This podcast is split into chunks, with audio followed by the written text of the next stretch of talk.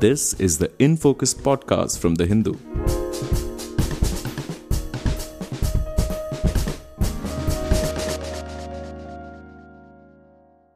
Hello and welcome to the Hindus in Focus podcast with me, Amit Baruah, your host for this episode.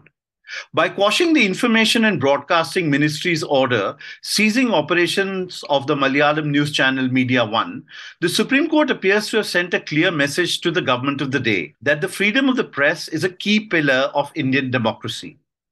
At a time when the press is under pressure to toe the government's line, the judgment is also a signal to members of the media that they should do their job without fear or favor. The press, the Supreme Court held, had a duty to speak truth to power. Is the press performing this duty today? What are the larger implications of this April 6th verdict? To discuss these issues, I am joined by N. Ram, director of the Hindu Publishing Group and former editor in chief of the Hindu. Welcome to the In Focus podcast, Mr. Ram. It's a pleasure to join this podcast, Amit. Mr. Ram, could you please explain for the benefit of our listeners the salient features of this judgment delivered by Chief Justice Chandrachud and Justice Hema Kohli, restoring the operations of the Media One television channel?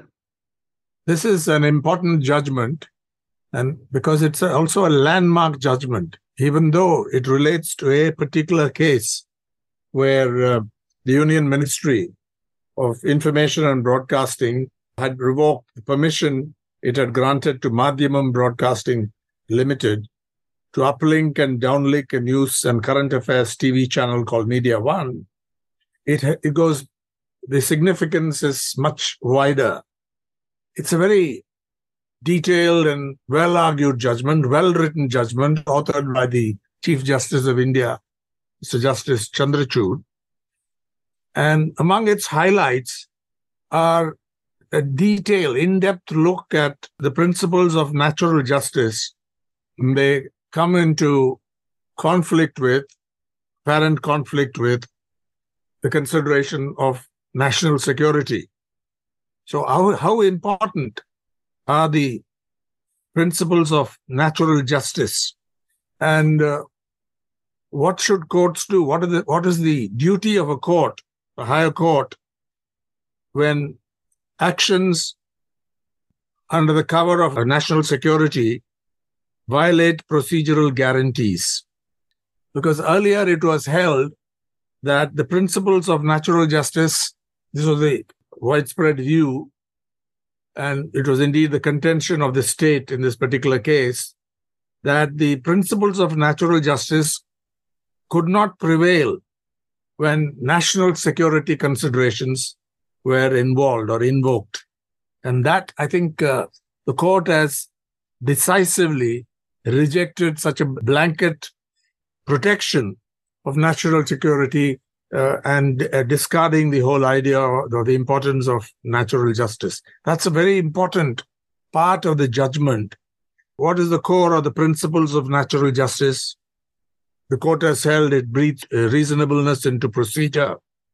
The court has uh, elaborated on the concept of uh, proportionality, on the test of proportionality when it comes to reasonableness. That's one part. Therefore, the challenge that uh, Madhyamam Broadcasting Limited came up with to the order of the Ministry of Information and Broadcasting and also to the judgment of the Kerala High Court on procedural grounds that challenge was upheld. This is a very, very important part of the judgment it'll have uh, a lot of implications for other cases as well. The court has held that uh, the appellants, namely Madhyamam Broadcasting Limited, they have proved that uh, their right to a fair hearing has been infringed by the unreasoned order of the ministry, which came out in January of 2022 and their rights were infringed by the non disclosure of relevant material to the appellants and its disclosure solely to the court. It was disclosed to the court, and uh, there was a lot of confusion about what happened thereafter, which has gone into in great depth. The court uh, comes down quite heavily on the judgment of the Kerala High Court in a dignified way, but decisively finding fault with uh, the non application of mind in that particular case. So that's, I think, very important. The importance of what can be called procedural due process derived from the principles of natural justice. And I think uh, every serious journalist must read this judgment first for this aspect. But the challenge uh, to the order of the ministry is also allowed on substantive grounds, and that's important to note. The court has held, and I'm quoting from the judgment the non renewal of permission to operate a media channel is a restriction on the freedom of the press. And as we know, freedom of the press, although not specifically mentioned in the Constitution, has been derived through judicial interpretation from freedom of speech and expression, which is guaranteed in Article 19.1a of the Indian Constitution. And it has been held that this can be only reasonably restricted on the grounds stipulated in Article 19.2 of the Constitution. The court has held in this judgment that the reasons for denying a security clearance to MBL, that is Madhyamam Broadcasting Limited, namely its alleged anti establishment stance and the alleged link of the shareholders to the Jamaat-e-Islami Hind or JEH, these are not legitimate purposes for the restriction of the right of freedom of speech protected under Article 19.1a of the Constitution. And in any event, the judgment notes there was no material to demonstrate a link of the shareholders to the Jamaat-e-Islami Hind. Not that that would have constituted a reasonable restriction, that a ground for that, but in even on the facts of the case, that was completely off. And uh, the court has, I think, gone into great detail about uh, what happens when there is a legitimate invocation, a public interest immunity claim, as distinct from sealed cover jurisdiction. And the court has uh, basically come out, frowned on uh, accepting sealed covers because that's even worse than considering a public interest immunity claim. And it is innovatively held that the court has a power to appoint an amicus curiae, and the role of the amicus curiae was, will essentially represent the interests of the person who has been denied access to this information has been gone into, and I think this is a very good innovation in this judgment. So I think it's clearly on both procedural grounds relating to what happened in this case and on substantive grounds that you can't say that somebody is anti-establishment and therefore I will restrict their uh, this this person's or this uh, institutions or this company's rights, which are guaranteed in, in this case. It is also held, I think that's very important to note, that this is a case of freedom of the press. Because uh, earlier there was confusion about whether the broadcast media enjoyed the same freedom as uh, newspapers magazines and so on. The old days, the printed news media have also gone into the digital platforms. So I think it's it's recognized the right of uh, Media One, the television channel, to invoke the protections of Article 19.1a. And that's, I think, a very important development that needs to be noted. It's a very detailed judgment, very learned judgment, well written you have to go into the details, but these are the two highlights that uh, come to mind. Mr. Ram, before I ask you about uh, you know this the state of the freedom of the press, I just want to touch briefly on you know a point that you made uh, relating to national security. Uh, the centre filed a statement before the Kerala High Court submitting that uh, security clearance was denied to the channel on the basis of intelligence inputs that were quote sensitive and secret in nature unquote.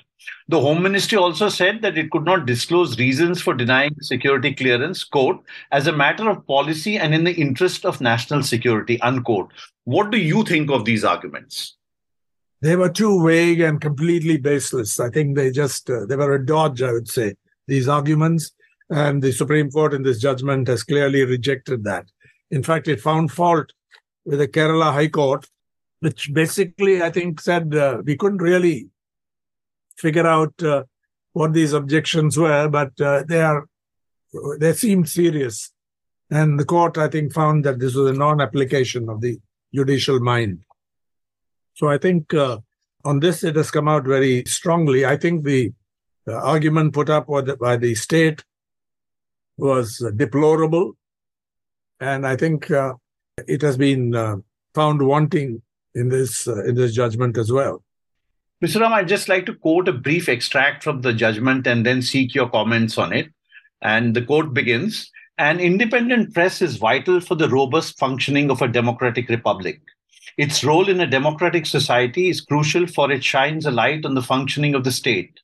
The press has a duty to speak truth to power and present citizens with hard facts, enabling them to make choices that propel democracy in the right direction. The restriction on the freedom of the press compels citizens to think along the same tangent.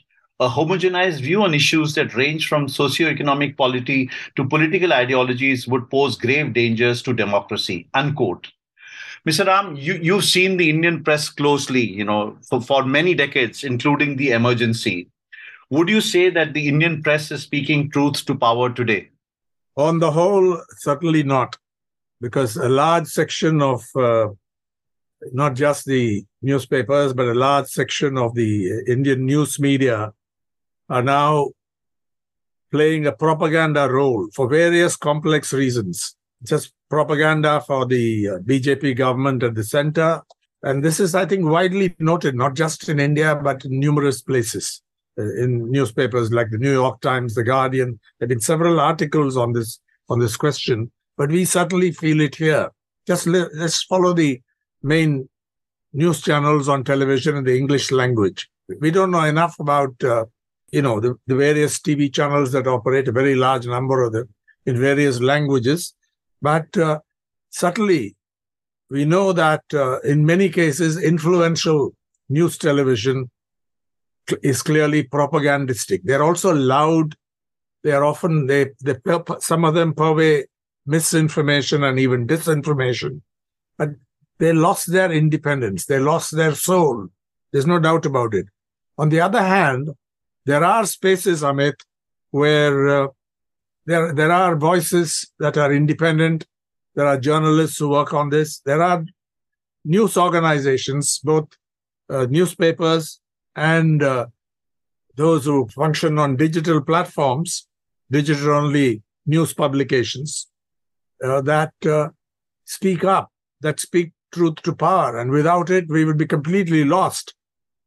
We should not underestimate the spaces, these spaces, and, the, and their value and the good work that they do, the quality of their journalism, the investigations that they do. There are those. Otherwise, I think people will get very, very dispirited because you, if you overgeneralize the situation. But basically, the answer to your question is on the whole, the Indian news media do not speak truth to power. They do not function in an independent way. The chilling effect is an operation. A lot of propaganda is purveyed on by, by these news organizations, but there are spaces which should not be undervalued because uh, uh, they, they function independently and vigorously, robustly. And there's nothing wrong in uh, challenging the so called establishment, provided you do your journalism well. And I think that right has been upheld in this judgment as well. Just by somebody saying you're anti establishment doesn't mean they can suppress your right to freedom of the press. Mr. Ram, uh, I just want to ask you you know, the advent of technology, modern means of communication, the ability of political leaders to, in a sense, bypass the media and go directly to the people, whether it's through Twitter or Facebook or Instagram or other forms of social media. What implications do you think does this have for our democracy?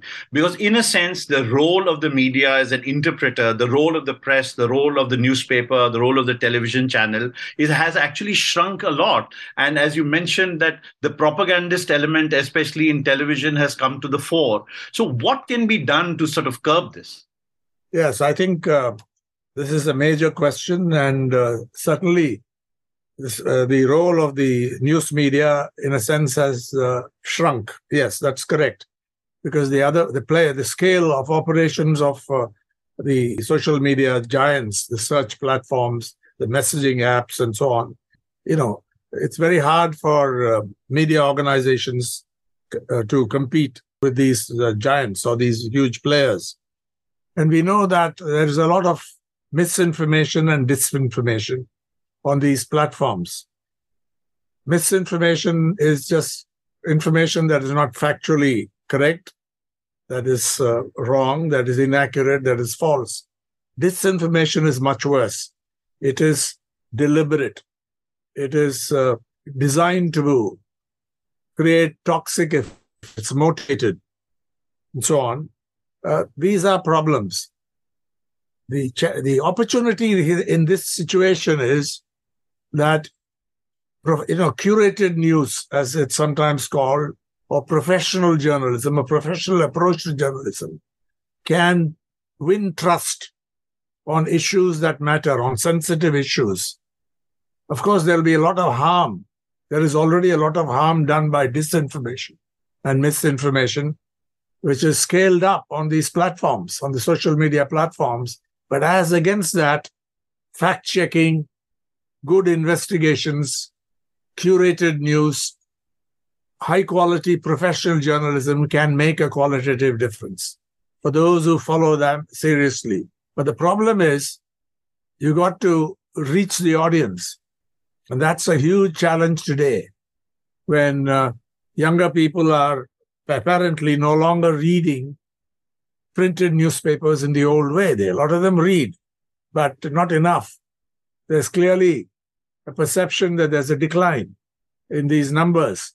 So, in this context, you've got to be able to reach all sections of the population, and in particular, young people who seem to be largely getting their news from mobile phones and so on, smartphones and so on. Those of them who have those phones. Uh, so I think there, there is this challenge. Technology, on the one hand, you can't really stop it. And today, there is a creeping censorship in India. The so called IT rules 2021, which have been continually amended. The latest amendment seeks to give the central government, maybe the PIB, maybe somebody else, uh, the power to uh, order the social media intermediaries to take down content which they claim is uh, false or fake giving them the authority. And I am sure this is going to be challenged in the Supreme Court of India in the near future. But uh, this creeping censorship has uh, reached very dangerous limits uh, in this context. So the role of professional journalism, ethical journalism, journalism as we know it, adopting to the new situation, I think is going to become increasingly important. And it is a challenge that nobody can escape. If you're a young journalist today, you got to be aware of this challenge. You got to be aware of the big advantage that giants have in this space, but you also have to value the principles and the functions of uh, journalism, like the credible information function, the critical function, which is analytical, which is investigative, which also can be adversarial if required, turn against the establishment. Nothing wrong in that if you do it properly. And then you provide a forum for debate and disputation. And if you do all this well, you come to something called an agenda building role. And I think these things have to be developed consciously against the odds, if you like, today. But there are there is enough talent in our in, in the field in India to do it uh, effectively. Mr. Ram, I'd just like to ask you, you know, uh, you know, you along with Chitra Subramaniam broke the Bofors story for the Hindu. And obviously, uh, the government of the day was not pleased with, uh, you know, the stories uh, that you wrote. How would you compare that environment of the late 80s to what the current environment is in India? Yes, that's a good question, Amit, because, uh, yeah, at that time, there was a cover up.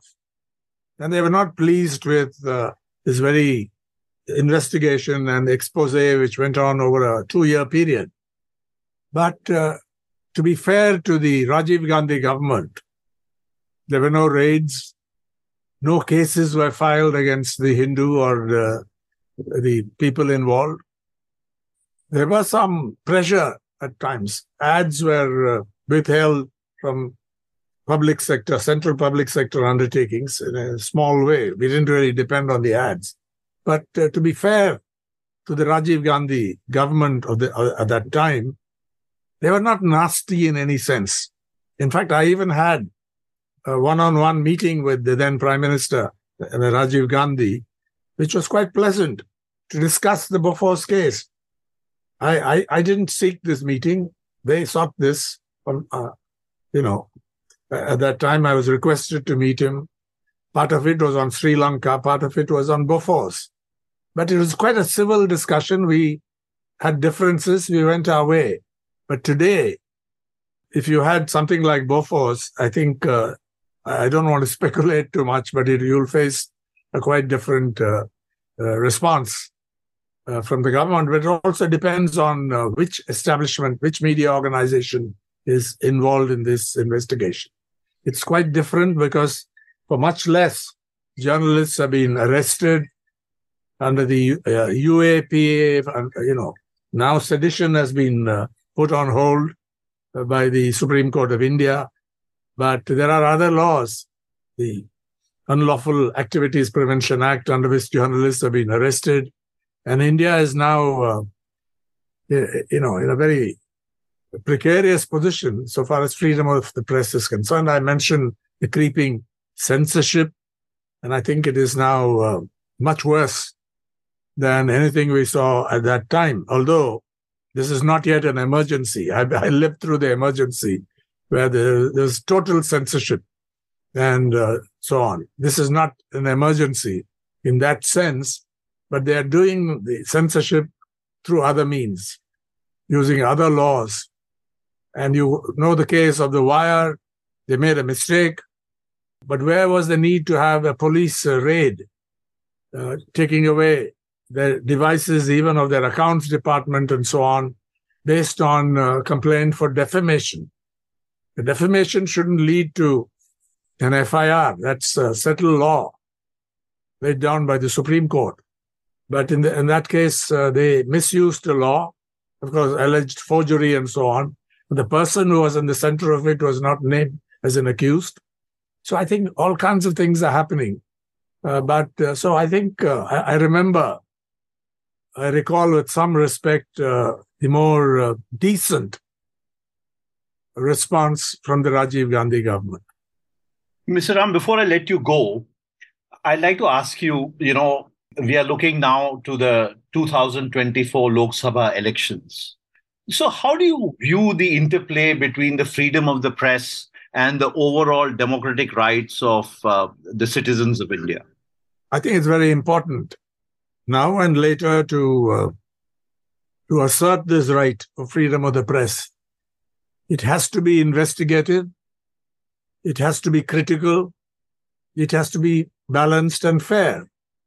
And it's very important that this is asserted because if it doesn't do it, I think uh, the democratic rights of uh, the people, our citizens, will be seriously compromised because they won't get the information on the basis of which they can make their choice. Whether it's positive information or negative, they'll be denied that information if freedom of the press, if censorship uh, is allowed to go deeper and further. And there is some indication that uh, because you know, you know, the, the news organizations depend on the social media to reach people.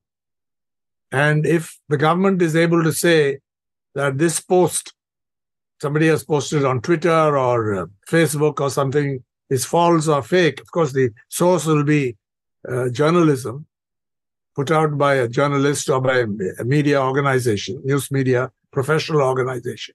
So you're going to get affected. Monetization for those who, you know, survive on uh, revenues from uh, their digital journalism working on digital platforms, they'll be seriously affected. So I think now this is this uh, interaction or interplay is going to be very important, and journalists I think should push the boundaries.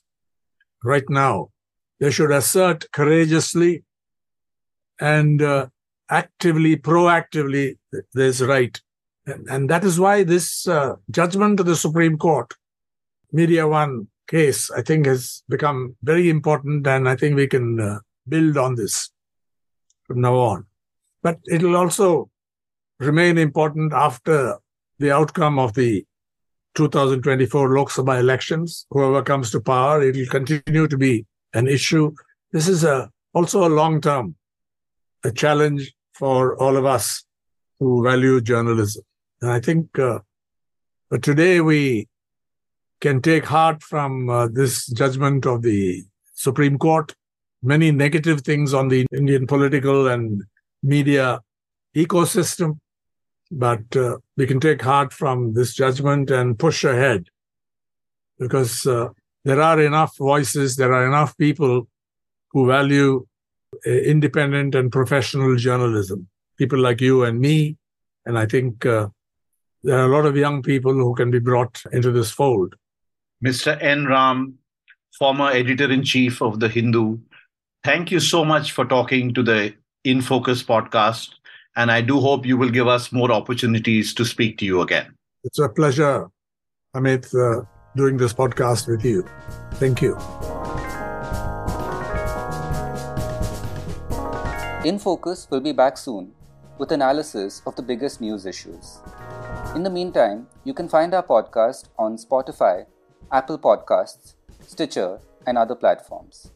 Just search for In Focus by The Hindu. We'll see you soon.